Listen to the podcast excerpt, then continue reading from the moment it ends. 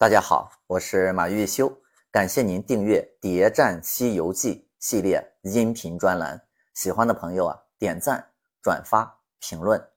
上一节啊，咱们讲到唐僧刚出女儿国都城就被蝎子精啊给掳走了。那么这个蝎子精为什么要主动招惹取经团队呢？因为唐僧和蝎子精有前世情缘。接下来啊，我会说说这个结论是怎么推理出来的，大家听听有没有道理。对于这个蝎子精的来历，观音菩萨是这么告诉孙悟空的，他说这妖精十分厉害，他那三股叉是生成的两只前脚，扎人痛者是尾上一个钩子，唤作倒马都。本身啊是个蝎子精，他前者在雷音寺听佛谈经，如来见了不和，用手推他一把，他就转过钩子，把如来左手中拇指上扎了一下，如来也疼痛难禁，记着金刚拿他，他却在这里。在大庭广众之下，如来不和用手推他一把，导致蝎子精蛰了如来。那么这个不和的意思是什么呢？就是不应该。在观音菩萨的眼里，如来不应该推蝎子精一把。那么究竟是什么原因让如来推了蝎子精一把呢？现在啊还不知道。蝎子精反手就蛰了如来，之后立刻就逃跑了。当然这是一件丑闻，如来也不想声张，知道这件事的人也不敢往外传。但是现在观音菩萨却给爆料出来了，恼羞成怒的如来正在让金刚四处缉拿蝎子精，蝎子精自然就成了佛教的第一通缉要犯。作为要犯，肯定是要躲起来的。那么躲在哪儿最安全呢？那肯定是躲在敌人的地盘上去。敌人的敌人就是朋友吗？如来的对手就是太上老君，而太上老君最看重的地方就是女儿国，所以这儿是绝对不会允许如来插手的。蝎子精自然而然的就躲到了女儿国的独敌山琵琶洞。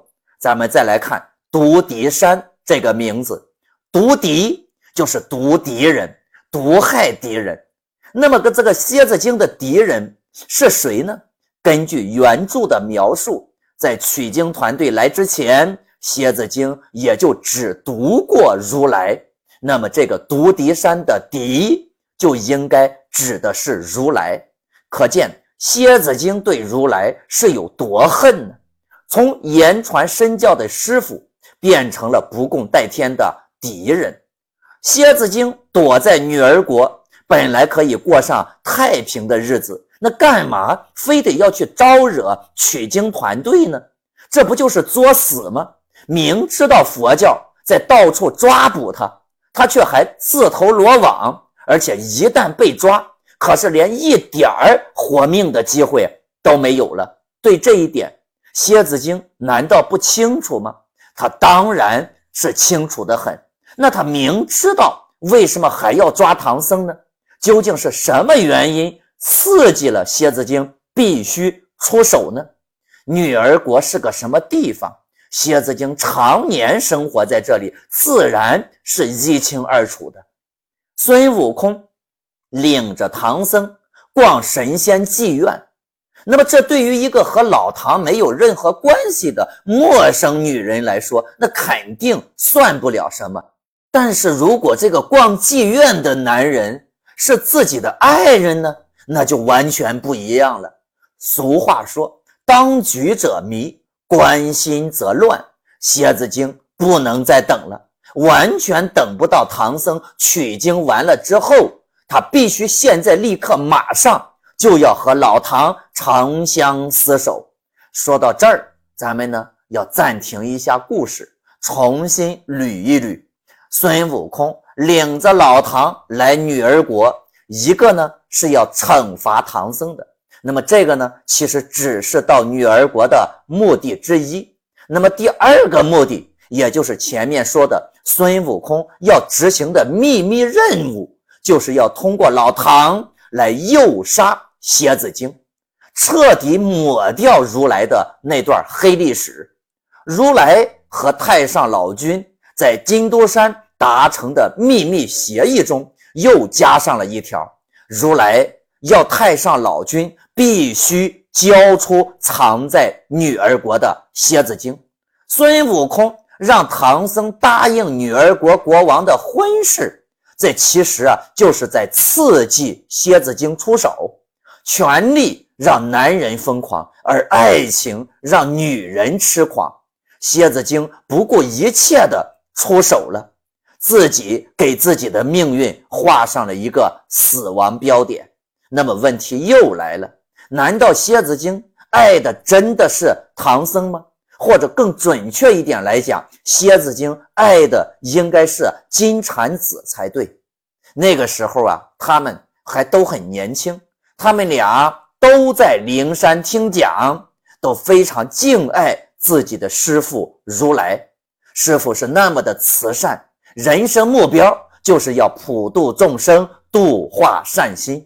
但是孙悟空大闹天宫之后，他们的师父如来当上了佛祖，一切从这个时候就开始都变了。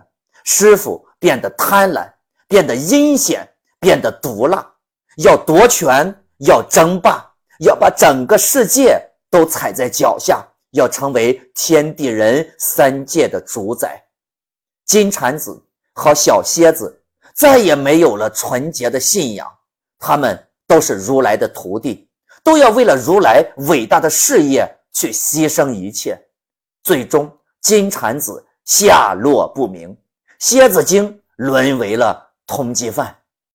世间凡事皆有因果，缘起必有缘灭。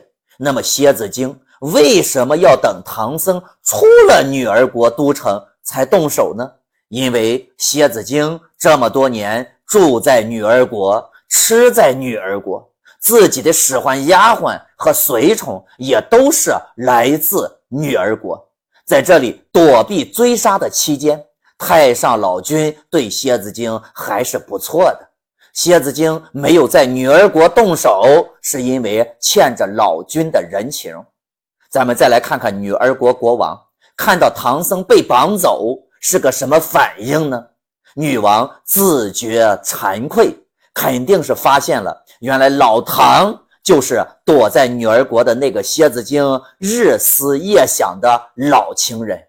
哎，闺蜜的男人这碰不得呀。再说老唐被抓到琵琶洞，孙悟空呢也尾随着他来到了蝎子精的老巢。老唐和蝎子精的一举一动都被孙悟空看在眼里。只见蝎子精用白嫩嫩的一双小手拉着老唐，满眼深情地说，玉帝放心，我这里虽不是西凉女国的宫殿，没有她富贵奢华，其实却也清闲自在，正好念佛看经，我呀与你做个道伴，真是个百岁和谐也。大家看蝎子精的这个态度啊，我不是要吃你，你呢也别害怕，咱俩呀一起念经，做一个志同道合的革命战友。你看蝎子精他是真懂佛法的。唐僧的老毛病这个时候又犯了，就是什么也不说，那既不赞同呢，那也不反对。你说人家妹子都已经主动表白了，老唐你作为一个男人，那是不是也得表个态呀？蝎子精又说，你不说话，那不说话肯定是饿了，我知道你在女国中赴宴之时不曾尽得饮食，我这里有荤有素啊，你先吃点压压惊。蝎子精在这里给咱们传递出一个重要的信息，那就是老唐和女儿国国王在办喜酒的时候，蝎子精就在现场。这也佐证了咱们前面所说的蝎子精能不在女儿国都城动手就不在都城动手的事儿，能不得罪这个女儿国的国王就尽量不得罪他。可是咱们家老唐对蝎子精是一点儿好印象都没有，眼前这个他就是一个来路不明的妖怪呀，心想要是不说话，那真把妖怪惹急了，哪还有我的命在呀？只好硬着头皮问，荤的如何，素的又如何？蝎子精一看，哎呀，这才乖嘛！我告诉你，荤的是人肉馅馍馍，素的呢是豆沙馅馍馍。老唐那自然选的是豆沙馅的馍馍。蝎子精就讲一个素馍馍劈破了地狱老唐，老唐呢也觉得有点不大好意思，就讲那个荤馍馍呢递给了蝎子精。这个动作对老唐自己来看，那其实呀只是为了活命的权宜之计，但是对于蝎子精那可就不这么看了，这分明是你对我有意思嘛，你肯定是对我刚才的想法那表示了赞同了。这下呀蝎子精可高兴坏了，却又问，玉帝你怎么不批破了于我？方才我可是都批破了给你的哟。这话好像不大好理解，但是如果咱们呢换到现在啊，用现代话来讲，把包子如果换成是戒指，那言下之意就是我都给你戴上了，你不得给我戴上吗？唐僧接下来说了一句让蝎子精非常恼火的话，他说我出家人不敢破婚。蝎子精马上就接了老唐那短儿，哦，你出家人不敢破婚，不敢破婚怎么前日在子母河边吃水糕，今日啊又好吃啊豆沙馅的了。子母河边吃水糕是什么意思？咱们就要看在子母河唐僧做了什么呢？哦，他喝了子母河的水，怀孕了，还堕了胎。蝎子精的意思就是你杀戒都犯了，怎么还好意思在我这儿装纯，还要吃素，能不能要点脸呢？咱们老唐还真就说出了更不要脸的话，水高船去急，沙县马行迟。什么意思呢？他说那时候咱不是身不由己吗？过去的事都过去了，反正现在我是吃素了。孙悟空发现苗头不对呀，这么下去这老唐的心理防线那迟早都得崩塌呀，再说出什么不该说的话来，那干出什么不该干的事儿来，就赶紧现了真身给老唐呀解围。蝎子精拿出一柄三股钢叉就和孙悟空大战起来，是边打边骂呀，说你这个泼猴怎么敢私入我家偷窥我的相貌。蝎子精不会这么小气吧，连让人家看一眼都不行。不过大家也想想，蝎子精是什么身份呀？是佛教的通缉犯呀，通缉犯最害怕什么呀？最害怕被人认出来呀，对吗？他最怕被人认出自己的真实相貌，就更不要说孙悟空还是佛教中的知名打手了。当然还有另外的一个原因，咱们呀待会儿再说。两人打出洞府门外，猪八戒那就上来帮忙。那蝎子精呢也当真是厉害，一对二居然还能打成平手。同时呢蝎子精又透露出了一个惊天的内幕，他说孙悟空你好不知好歹，我便认得你，你是不认得我，你那雷音寺里的佛如来也害怕我，就凭你们俩还不是我的对手。蝎子精对孙悟空的本事是一清二楚，而且完全不把孙悟空和猪八戒两人放在眼里，随后就用自己的绝活使出个倒马毒桩，在大圣头皮上扎了一下。孙悟空受伤败走，猪八戒一看形势不对，也赶紧跟着溜了。那么此时我们的老沙干什么去了呢？老沙呀是一个安静的丑男子，就喜欢一边看行李一边看热闹。对于孙悟空被蛰这个事儿，猪八戒是不停的挖苦说风凉话，但是咱们老沙当时就说了，二哥切莫取笑，如今天色已晚，大哥又上了头，师父不知死活，怎地是好？但是听了孙悟空介绍了老唐在蝎子精的洞府情况之后，老沙马上就改口了，哎，这么晚了，不需所战。一则呢，师兄头痛，二则呢，我看师傅呀是个真僧，绝不会以色乱象。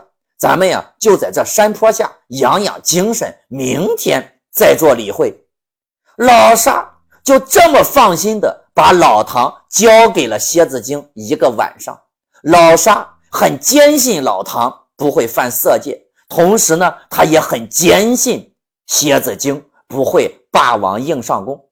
要不是对蝎子精和老唐这两个都有充分的了解，老沙是不会做出如此精准的判断的。老沙心里是门清啊，这也从侧面给了我们一个信息，老沙早期肯定曾经也是灵山佛门中人，那么我们的老唐真的能够坚持住蝎子精的诱惑吗？关注我，播放下一节，为您揭秘蝎子精背后的那些秘密往事。